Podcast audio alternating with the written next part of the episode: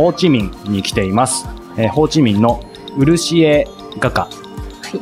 の、えー安藤紗友子さんにお話を伺います。安藤さんよろしくお願いします。よろしくお願いいたします。さあ、えー実はですね、ちょっともうすでに緩い感じなんですけども、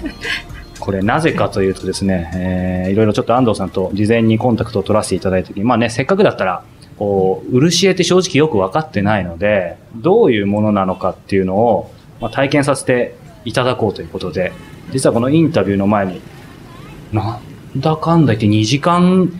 以上やってましたよね。そうですね。はい。漆絵を体験させていただいた、う漆絵を体験って言っていいんですかね？あれは漆絵の厳密にはどの工程。一番最後の工程ですね。あの、漆絵というか、漆画というか、はい。あの、ベトナム特有のものなので、日本語にするとちょっと、あの、いくらでも言いようがあるんですけど、私は漆画と呼んでるんですけれども、あの、要はこう、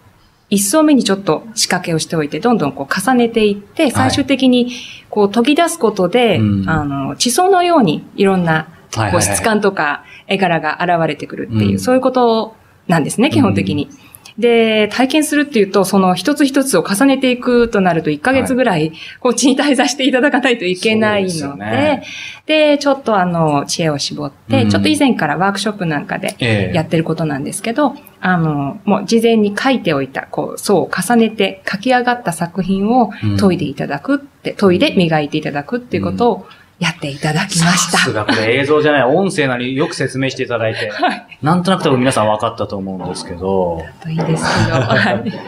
なんでやっぱりここにいるのかってことですよね。つまり話すと長いと思うんですけど、長くて結構なので、ええまあやっぱここに至るまでの経緯、経緯はい。はい。あのー、うん、ベトナムに来たのも、その漆を始めたのも、実は偶然なんですね。偶然。もともとその、あのー、大学で、えー日本のこう文化とか芸術がこう勉強したくて勉強してまして、で、うん。哲学科で勉強してたんで哲学なんかをやっていて、全然芸術とは関係ないところだったんですけど、はい。昔からまあそのものづくりが好きで、うんで、いたんですが、その、卒業とともに外国にその美術の勉強ではい留学したいと思ったんですけど、へあの、やっぱりお金がないとうんできないということで、うん実は、たまたま、その、あの、就職試験の案内がーはい。航空会社から来ていて、はい。それで、たまたま。たまたま、いや、そういうふうに思い始めた時にそれが届いていてで、出したら当然なんですけど、返事が返ってきたので、はい。あの、オフィスワークじゃなければ私もできるかもしれないということで、試験を受けたところ受かりまして、うん。それで、あの、客室乗務員おー。はい2年半はい。やったんです。うん。で、いろいろ美術館に行ったりとか、その現地のその文化に触れたりとか、あの、あと、まあ、お金を貯めるっていうのが第一の目的だったんですけれど、うそれで、あの、まあ、短期だったんですけれども、ええ。充実した、した、その、そうですね、あの、生活を送って、うん。で、で、まあ、その2年半、まあ、3年弱でもう、もうそろそろうん。いいだろうっていうことで、で、本当は、あの、インドネシアの方に、はい。こう、アーティストの友達がいて、そこに行こうかなと思ってたんですけれども、あの、バンコク経由で行くつもりが、バンコクに行ったら、その、ベトナムに行くビザうん。とエアチケットがはい。簡単に手に入るということで、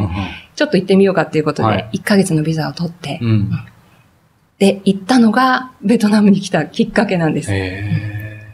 なので、その、もともとルシオしがあるっていうことを知っていて、とか、うんもともとベトナムが大好きでー、はい。で、来たんだと思われる方も多いんですけど、全くそういうことではなくて、本当に、あの、偶然というか、うん。運命というか、うん。そんな感じでした。まあそういう意味では逆に必然だったのかもしれないですけどね。そうですね。じゃあ、もしその時そのベトナムが、こうね、ビザがど取りやすいとか、そういうの話なかったら、インドネシア行ってたかもしれない。そうですね。うんかそれか、別の国に行っていたか、うん。ですね。うんで、あの、で、そう言うと皆さんこう、じゃあ行って、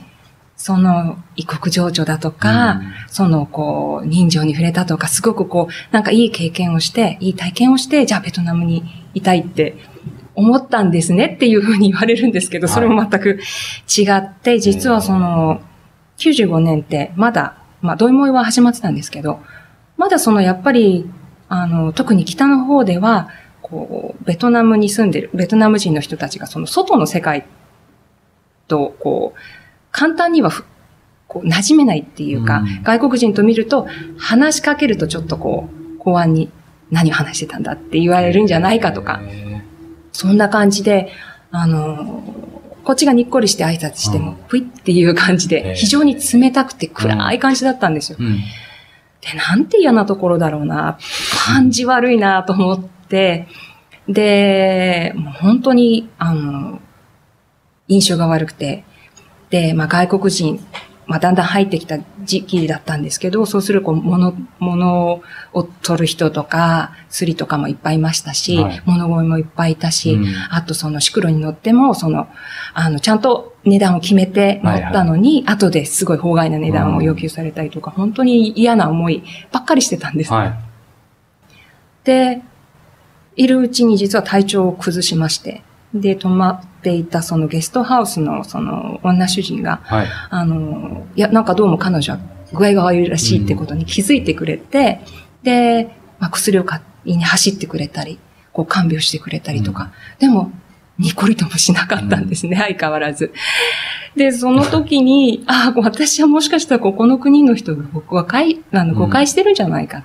て、何も分かってないうちにそう判断して、ここは私は嫌いだって言ってこう立ち去るのがすごく悔しいっていうか納得いかなくて。